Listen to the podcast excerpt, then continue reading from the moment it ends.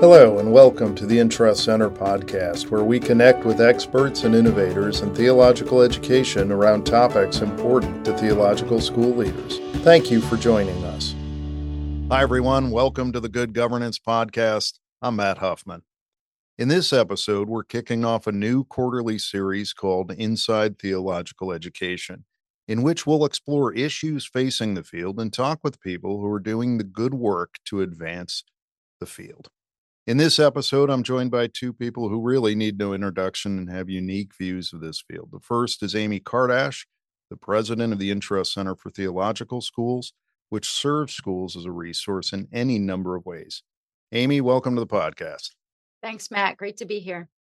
The second is, of course, well known, the Reverend Dr. Frank Yamada, Executive Director of the Association for Theological Schools best known for the accreditor of theological schools in North America, as well as a learning resource and resource agency for them.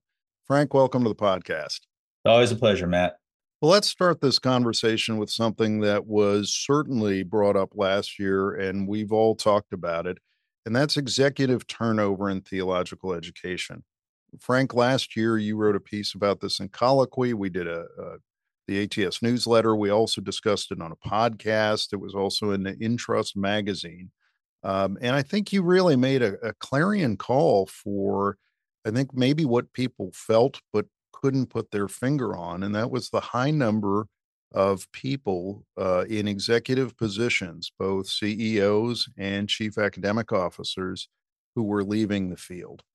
Um, and as you noted, and I thought very well, and we'll put a link to it in our uh, on our webpage, intrust.org slash podcast. Uh, but you really made a, a call that this is something that we got to pay attention to.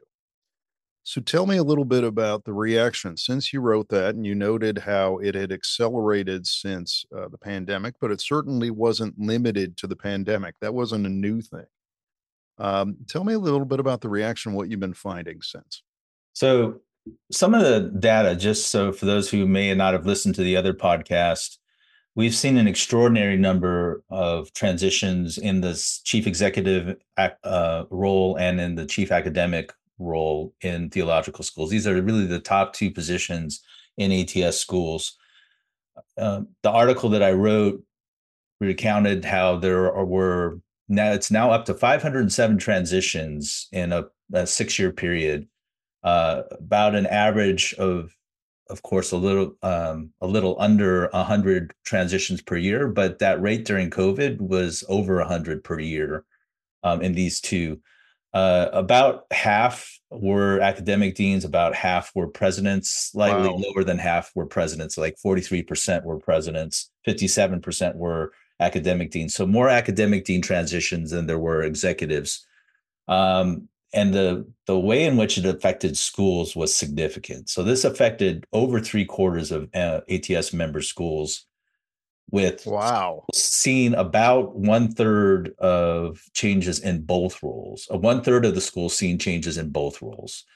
Uh, um, and there were 40 over 40% of the schools who had multiple changes whether it's in multiple changes in the presidency multiple changes in the two roles or multiple changes in one or the other roles combined so it it's significant. And when I I uh, was talking with Tom Tanner, he's now a, a retired accreditor uh, from from ATS and the commission.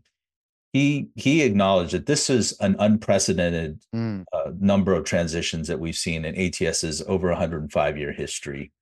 Uh, so some of the things that we've been hearing from presidents, um, uh, first of all, the reaction is always one of just shock that this um, both shock uh, because the numbers numbers are staggering, right. but also you see this knowing look from folks when they they hear this and they think that's the story of our school. Yeah. Uh, and that's not surprising. I mean, over three quarters of the schools have experienced this kind of transition. Um, so much so that we inside of, of, ATS among the staff have been calling this the great transition. Um, and it's not just the transition in leadership, it's all about the transition um, that's happening more broadly in theological schools in, in, almost every facet of a theological school in terms right. of the, its organizational models, um, in terms of uh, their financial models, their educational models, and the students whom they're serving. We'll hear we'll talk a little bit more about that when we we talk about things like the Pathways for Tomorrow initiative, but that's the initial reaction that we're getting from folks. We're also starting to get some input from folks about what these new leaders need. Um, so that that's a significant thing that we've been learning. Amy, in the the work that the In Trust Center does with board governance, particularly, this is an alarming number because you're looking at boards, of course, you know, boards are volunteer, usually volunteer positions. Their alumni are people who care. But when we're seeing not only the high number of turnover, but also shorter tenures, what are you picking up? Because when I see these things, my heart starts to race a little bit when I Right. think about the impact on the field. Yeah, thanks, Matt. And I appreciate Frank's, you know, introductory comments because um, particularly sort of like what does this mean for for us as organizations that support the field? And and certainly one thing that we're already seeing as it relates to that, and then I'll I'll get to the board question, is the number of um, new executive leaders who are seeking Right. resources as they move into leadership, many of whom may not be coming from a previous leadership position. Mm, So the impact of the churn in the field is impacting people who are moving into leadership and may not have as long as an of an on ramp or as long as of an off ramp right Right. so um, sort of their their arc of leadership or their season may be um, much shorter um, and so their ability to onboard quickly and acclimate to the institution to trends in the field um, and that has deep implications to other things we're going to talk about which are grant funded initiatives that the school might be invested in. And certainly as it relates to the work of the board when a board is accustomed to um, governance being really executive focused if that um, is no longer possible given these transitions how does the role of the board need to shift? And that's um, work that we're deeply um, interested in investigating through our governance initiative and i know we'll probably talk a little bit about that. But um, just thinking about the ways boards support transition in uh, new executive leaders think about what that new leader needs in order to thrive and be sustained in their leadership um, as well as all the other areas that boards need to tend to i think there's there needs to be a call that this is a different time uh, leadership certainly board leadership needs to look different Yeah, no, absolutely. And I, I think your point there, Amy, about this is a different time really hits. And and Frank, I know we've the three of us have all talked about this before. We're dealing with a time in which Americans' belief in North America, broad more broadly, the beliefs in religion and established religion have changed. The needs of denominations have changed. Uh, some denominations are going through, you know, incredible uh, pains of of contraction and and then some many of our schools are dealing with things like uh, missional issues you know looking at this either in terms of who they are who they include who they don't include what they do um, frank again i feel my blood pressure start to raise as i talk about this and you've been through this in a couple ways right as the president of a school and now in your role at ATS. Walk us through a little bit about the situation because it's not just churn. And as Amy noted, there are executive leaders coming up without a lot of experience in the field, whether they're coming from a denomination, a church, somewhere else. Um, so, talk a little bit, if you would, about how this may be changing the playing field of what we're seeing in theological education.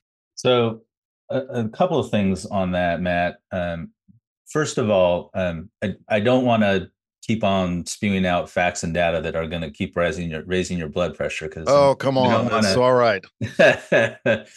uh, but I think uh, Amy's word is a good one that we're called to a certain time. Um, whether it's what my staff and I have talked about is this great transition. You know, transition is not a word that that uh, decreases your blood pressure. Um, transitions are tough. Transitions are hard, and when you throw an adjective like "great" in front of it, it just amps that up even more. Yes. Uh, so, in some ways, I think what we're recognizing is that this is a moment where schools are changing really dramatically. A lot of those changes are because of forces that are often beyond the control of the individual school or the individual leader. So, it's not the individual president's fault, for example, that uh, religious adherence in in communities of faith all across the religious spectrum, including Christianity, are on the decline. Right. Uh, but that certainly affects the environment that that a president's working within when his or her charge may be from the board of trustees to enhance and increase enrollments. Right. Right. Um, or if you took it, if you think about it, theological schools are really hybrid schools. They're both uh, a hybrid of the church and of higher education. Yes. Uh, so they intersect at that meeting point, and there are forces within higher education as well that are putting a lot of stress on schools and institutions as well. Uh, it's it it's rare that you find that um, how often um, higher education institutions like Harvard and the Ivies have been in the press recently yeah. Um, there's a lot of churn going on at the government level, at the state level, with regard to higher education, on things like, you know, what were long considered to be kind of stalwarts of higher education, like affirmative action, these kinds of things. You see these things being questioned. And I think what it's done, both in the sense of the church for the church and for higher education, it's raising questions about the value propositions of both. Mm. And so you can imagine what that does to a theological school when you're sitting at the intersection of higher education and the church, um, and uh, the implications for what that will mean with with a school. Um, from the ground perspective, as a president who was called in 2011 to a school that was going undergoing similar changes, way ahead of COVID. COVID wasn't even on our right. radar. In fact, 2008, the financial collapse and market collapse of 2008, 2009 was still fresh in our memories. Yes. And we thought that that was the big traumatic experience. Uh, little did we know, right? um, but um, what I remember as a president thinking, uh, it was a, I was a first time senior executive. Uh, I had not had any executive experience. I had mostly academic experience and some administrative experience uh, the learning curve of just learning the basics of the job was huge. And I think that we're finding that for a lot of new presidents. A lot of them didn't come with either executive experience or if they had executive experience, they didn't have executive experience with theological schools right. or even in higher education. Um, so there's a, a, steep learning curve just to know the basics of the job. Yes. Um, but then you have to also think about um, the current environment in which we're living, uh, which is an environment of change.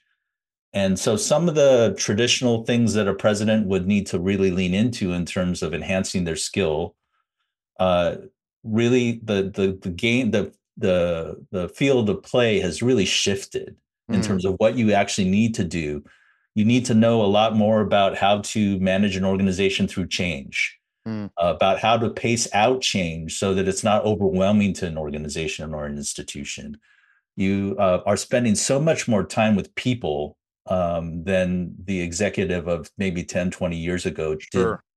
Because your your your organization is a human organization. And all this change and transition requires a lot of time with people. Um, so that is some of the negative effects that I think that we see on leaders.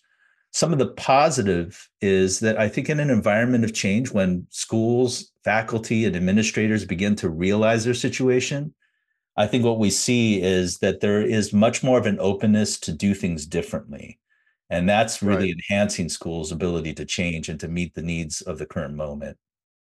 Yeah, we'll, we'll put a link in in the website as well. I mean, by the time we're done, I'll put lots of links. I think in our conversation. But you know, Frank, you talked about this. The, the Old Testament scholar that you are talked about.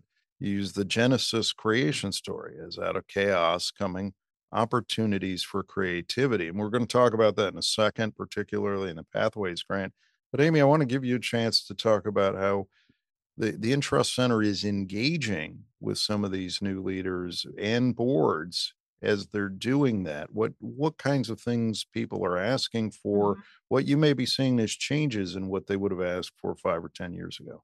Yeah, and, and one thing that Frank you just said that made me think about this a little bit was um, sort of uh, an invitation for newer leaders to recognize that in order to be um, effective in their new role, in order to feel um, supported in their new role, that they need to develop a community of support that may include, and hopefully their board has put together a transition committee that will walk alongside of them for a year. That may not be the case um, for all. So, thinking about things like um, a group of people that are your regular conversation partners. I'm thinking about um, our podcast episode with Steve Moore, who talked about that a lot along his leadership, always having a group that he came together to exchange ideas with, or a coach, or a mentor, or a consultant. Lots of categories. But really, what it's getting at is do you have a conversation partner as a new leader, one or many, where you can share, where you can request different forms of support in the areas that may not be your strength or it's something that you're developing. Um, I think it's very difficult as a new leader to cultivate that yourself sometimes because that can feel very vulnerable to suggest that I may not be um, fully ready to lead in this particular area.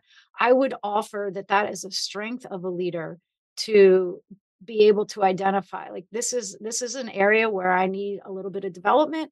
Let me reach out. Certainly, our organizations are here, um, ATS and the In Trust Center, to offer that support um, or to connect with you know potential um, coaches or consultants or mentors. So I, I think that's a, a big thing that I would encourage boards to advocate for and also for newer leaders to recognize that that would be you know a, a move of strength um, to seek that out. Yeah, and Matt, before you go on, uh, you know, I know we're we're talking a lot about leaders, and I think that's because leaders make such a difference for the industry and for the schools. Um, but following up on just what you were just saying, Amy, I think it's so critical about having a group of folks or at least another person to be able to bounce ideas off of to talk with uh, because we both of us hear how how frequently leaders talk about how lonely these positions are. Um, Absolutely. yeah, and lonely, loneliness, loneliness will kill a leader. Um, and uh, the age where the ideal for a leader is like a lone ranger type or a you know uh, or a, a dark knight um, it, those those images of Mhm. heroes really just don't work in these kinds of environments and they lead to decay of the institution and um, ill health for for all executives One one thing I've appreciated in this field at this level, I mean, I've, I've worked for a school, I've got my Master Divinity, and and certainly been inside it, but it it working with both, you know, the In Trust Center and of course ATS, the ecumenical space has been really fascinating for me to watch because we'll see people from very different spectrums theologically find uh, uh, find commonality, kind find even prayer partners and friendships. Um, whether through, uh, of course, ATS has you know new members and presidents gatherings and deans gatherings. The In Trust Center has a number of ways to do it, included facilitated conversations, kind of off the uh, the uh, the record conversations in which presidents and senior leaders and board chairs can can find commonality. And we find, I know at the In Trust Center, some very rich space in that, in which people are able to get out of the Lone Ranger mentality, as you mentioned, Frank, and and and cross because it's not at that point about theology. It's about how do you manage change. And and there's a lot of similarity between schools, uh, despite that. So let me transition quickly. One of um, the exciting things in this field in the last few years has been the Pathways for Tomorrow grant. Uh, Lilly Endowment Inc. has has given over $200 million to schools across the spectrum in North America uh, to give them the space and the opportunity to create. One of the unique things in this project has been the management of it or the oversight, which has been co uh, co-partnered with ATS and the In Trust Center. Now, one of the things that the endowment has hoped for is that this would be learning space, not just for the individual schools, but for the field itself. And we've done podcast episodes and reporting on that. Amy, why don't you start us off and tell me a little bit about, or talk a little bit about you with the the creativity you're seeing, and some of the projects and th- themes that are coming out that you think should be shared across. Yeah, sure, Matt. Thanks. You know, I think one of the things that um, is so important about the Pathways for Tomorrow initiative is how it's directly linked to the sustainability of mission for the participating schools.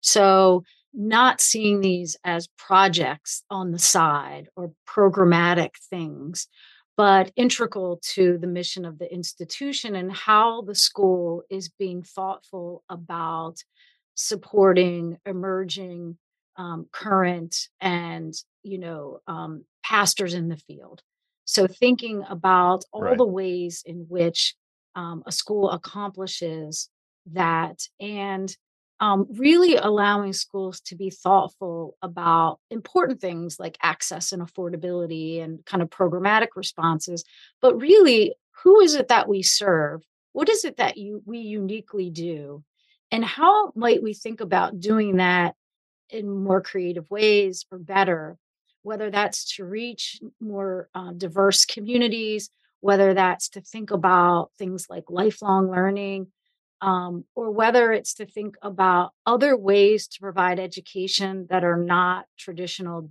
degree focused. So whether that's certificate or you know contextual learning um, there's a lot of um, variations of what schools are doing. And then there's the examples that are not as much focused on the educational side of it, but more on institutionally. What are we doing as it relates to our partnerships and our structures that will allow us to think about sustaining our mission in new ways? And we might look a little bit different. Um, those are not, those are more the exception. Um, many of the projects are really focused on the hmm educational side. But I really do think that um, it's a wonderful opportunity for kind of that thoughtful discernment about, you know, in five years' time, what will we be doing differently that will impact the way that we fulfill our mission? Um, and not in a way that says, um, okay, that we've done this for five years. Now we're going to flip back to this or right it's sort of it's sort of saying like no this is this is about who we are and we're going to look different at the end of this um, initiative so i think it's really exciting It's truly, there's a transformative nature to this for the schools. It's not just a, an appendix or an extra project.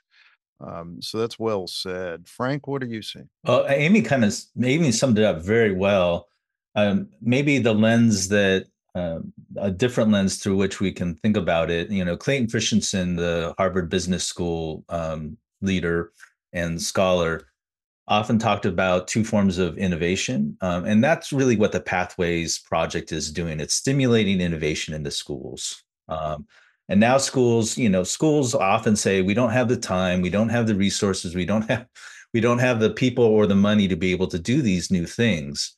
Um, well, the Lilly Endowment through this project has eliminated some of those some of those barriers, and now in the schools are actually beginning to think about how they can best do these kinds of innovations. So the innovations that Christian talks about, Chris, Clayton Christensen talks about, are um, both sustaining innovations and disruptive innovations.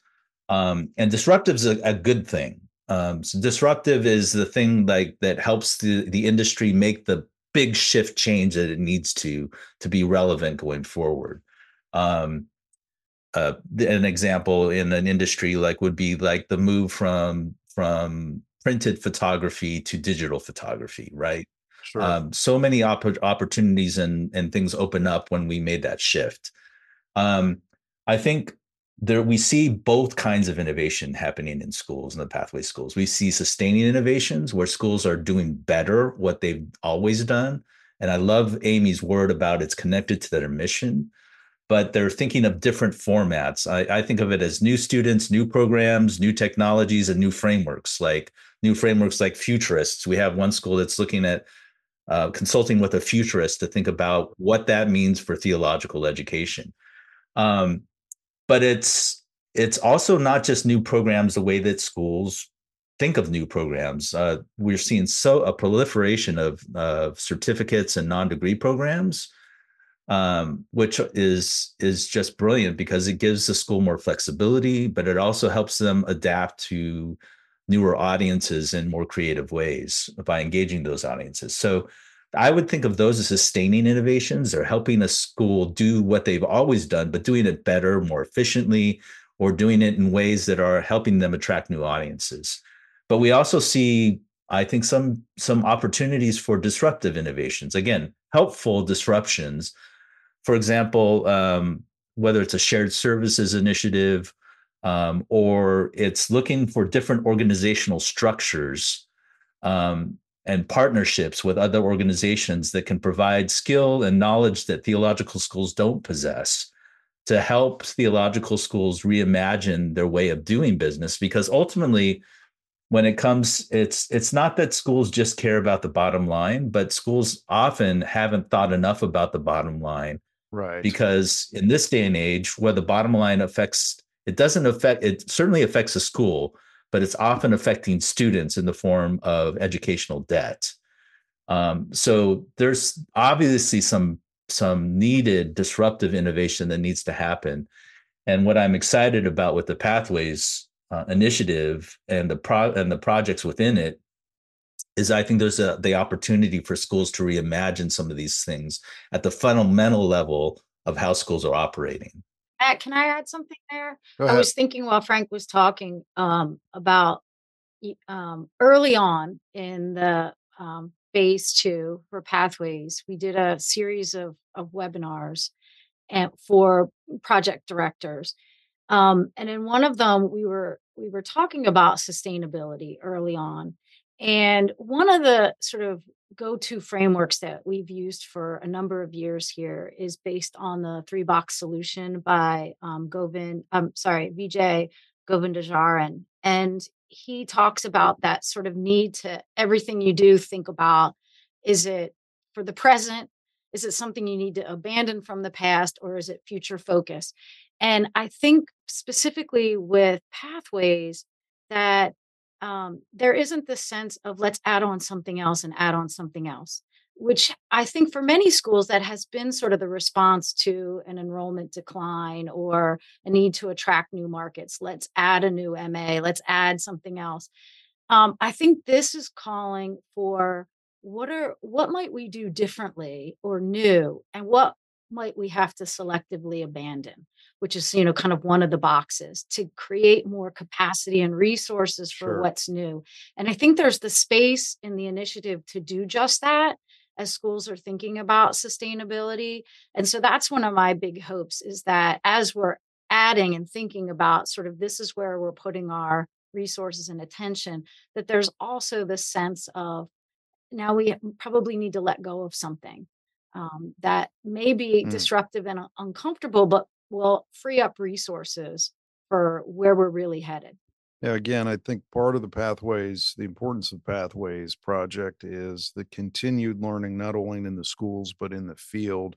Uh, both ATS and the In Trust Center are documenting those or finding ways to tell those stories. We'll put more links on the podcast page for that. Um, I want to wrap up on two different points. Uh, first, Frank, for you, the biennial. This is a biennial year, big year for ATS, be in Atlanta. Um, tell me a little bit about what the focus is and what you're hoping to see out of the biennial. Yeah, so uh, ATS and the Commission on Accrediting has a, a biennial meeting, of course, every two years.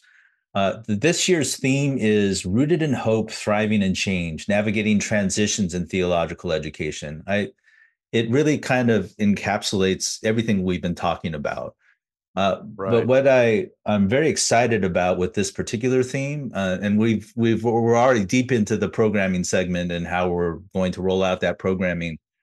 It's it's a great lineup of workshops. I got to say, I mean, it's absolutely yeah wonderful. it's it and they're meaningful workshops that share best practices they're they're hitting all the Yes. all the issues that schools are wanting to to look at um but i'm really excited about um really the first phrase within our theme that rooted in hope. Um hmm we're uh, we're working with a with um, some folks at NAIITS the Indigenous Learning Community about how we can encourage and foster stories of hope in theological education. Um, that's going to be one of our plenary sessions, and what I love about it is that you know um, again c- kind of going back to my roots as a as a biblical scholar, as a Hebrew Bible scholar, um, you know change and transitions was more the norm than it was um, a time Right. of you know of Israel's Israel's uh, kingdom really only lasted for a very short moment within the history of the biblical witness.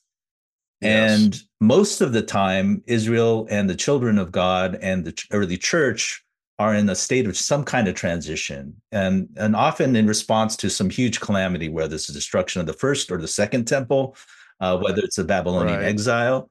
Um, and yet, when p- people talk about the Bible, they don't think, well, this is just a book about all these horrible changes. They talk about the hope that inspires for generations and millennia of people. Um, and so we have a great witness to these hope, this this great hope that we see um, as people of faith in God and, and as Christians in Jesus Christ. Um, how we see that embodied in the way that the church changes, the way the church adapts, the way that the people of God face into these realities um, in the in the midst of and facing some significant challenges um, uh, uh, that are literally at a world scope. So um, these kinds of things shouldn't be new for those of us who have our as our DNA these faith traditions. And so we're really excited about leaning into this idea of kind of renaming and reclaiming that notion of hope in the middle of these transitions. Um, and what we're trying to accomplish is what we always accomplish in the biennial meetings. We really have a whole, pretty much the same object, same objectives for each meeting, and that is, um, people should have the opportunity to learn more about the larger industry trends in theological education. Of course, they're going to have to do. Uh, they're going to have to cast their votes. Individual schools have one person cast votes on the business of the association and the commission. That's always the second objective. The third is for education and development of leaders in theological schools through these workshops, through these education, through their engagement with others. Um, and the fourth is related to that, and that is networking and sharing these best practices. Um, and then the fifth is it all culminates with a, a, a banquet at the end where we celebrate milestones and recognize distinguished service in theological schools. So, really, the biennial meeting is and has always been the guild meeting for all of those who work in theological education. And it's just uh, it's a good time to be together and to be a community of this size and of this diversity at such a time of this when schools are undergoing such um, massive changes, um, but then also collectively to lean into not just a hope that's kind of a pie in the sky hope, but hope that's rooted in practices that are working, hope that's rooted in um, being connected to each other across theological aisles. And um, there's tremendous hope that's just generated by being there. I appreciate you explaining it that way, eh, Frank, of, of going back in a tremendous time of change to, you know, the biblical text as to the hope that resides within you. Um, I, I really appreciate that. We're looking forward to being down in Atlanta with you and uh, being part of the biennial. We'll put because this is the link episode. I'll put another link uh, for the biennial registration in our podcast and encourage our listeners uh, to sign up for that. Amy, I want to end on with you. There's a, an exciting new initiative coming out of the In Trust Center uh, about governance. Would you give us a quick overview of what's coming up, or what what? I know it's not all out there yet, but would you talk a little bit about what you expect to see? Sure, happy to. Um, so the beginning of this year, we launched a multi-year project focused on governance. I think for all the reasons that we've already talked about today. Um, but really, um, there hasn't been a study on boards, and if we're focusing on sort of that governance stakeholder, there hasn't been a um, any research or study on boards in theological education in over a decade. The last survey was done in Mhm. 2012. And so we've gotten a number of questions over the years um, about what do other boards look like? Um, so one of the things that we're going to do in, in the first part of this year is, um, and this is in partnership with um, ATS, is launch a research study for first quantitative, getting at things like board composition, structures, and practices. Um, so that'll let us kind of set a baseline.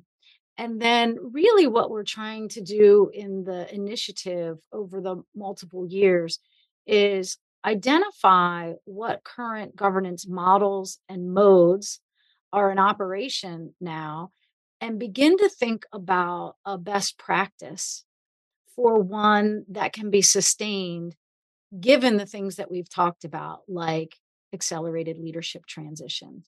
So, thinking about who provides the stability and the continuity for institutions, thinking about things like board stickiness that we've talked about, Matt, thinking about um, identifying those practices and the ways in which boards can provide that continuity and stability amongst their own Mhm. transition because there's a you know board building cycle that's always um, ongoing alongside of the transitions in executive. So moving perhaps away from an executive centered um, to something that might be a new expression. And so we're really eager first to kind of get a take the temperature of where we are and share that and then um, dig into what are the ways in which the In Trust Center can be responsive um, and supportive to the needs of the field and um, help inform and impact the institutional mission sustainability that we kind of began talking about at the uh, top of the episode. And folks should expect what? A survey coming soon. Yes. Thanks, Matt. Yes. Um, in March, uh, mid to late March, we will be launching a survey that will go out to all executive leaders at all ATS accredited schools. We'll also be surveying governing and advisory board members um, at all schools. And the request is simply to participate. A 15 minute survey. Um, please tell us what's going on um, so that we can kind of um, you know pull all that data together and share that with you in a meaningful way so mid march um, we'll have a lot of other ways that we'll communicate this but um, be on the lookout Well, it's been a wonderful conversation. I'm sorry we are at the end of our time. It's been wonderful to note too the partnerships that we've seen and, and the, the work that both Amy and Frank you have done together for several years now and the way that that both uh, organizations are working together. Um, so I'm grateful to you both. Thank you to the our guest today, Amy Kardash, the president of the In Trust Center for Theological Schools, and the Reverend Dr. Frank Yamada of the Association of Theological Schools. Um, Amy, thanks so much for being here. thanks matt Frank, always a pleasure. Thanks for being here. Thanks to the two of you. All right. We'll post links and other things. Make sure to check out past episodes at intrust.org slash podcast. Thank you for listening to the In Trust Center's Good Governance Podcast. For more information about this podcast, other episodes, and additional resources, visit intrust.org.